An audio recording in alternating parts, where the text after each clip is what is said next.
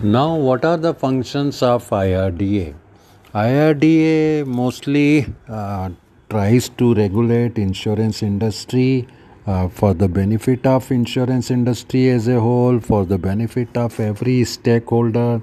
So they regulate, promote, and ensure orderly growth of insurance and insurance business.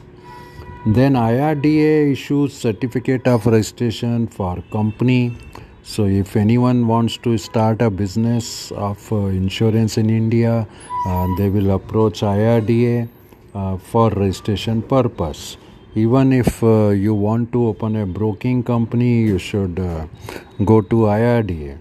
Even if you want a license to act as a surveyor, uh, you should approach IRDA. So, for any licensing, including TPA company, IRDA is the authority to issue uh, license to agents, surveyors, loss assessors, or intermediaries for the development of insurance business in India and settlement of claims.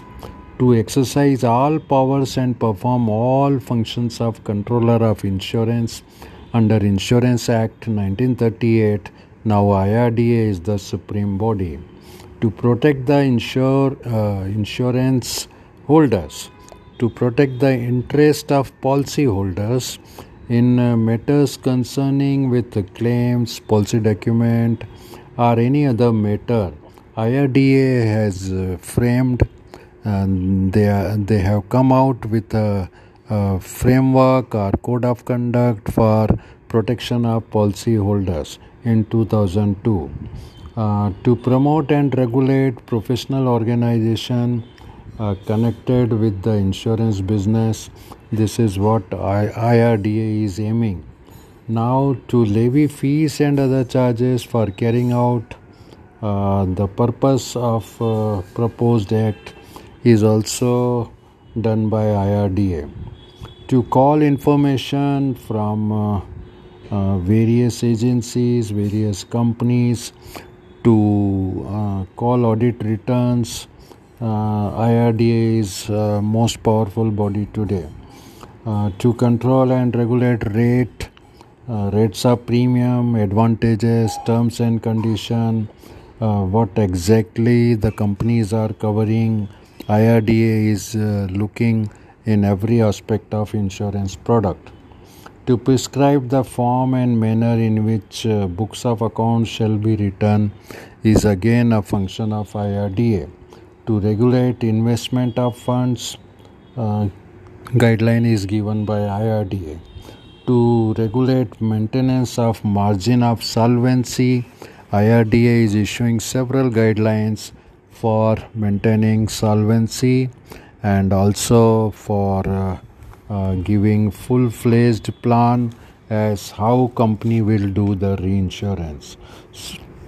So this way authority irda has got uh, immense power uh, from insurance act section 25 of act to appoint a committee to provide guidance to authority. And the committee uh, is called as insurance advisory committee this committee is established by a notification by the authority.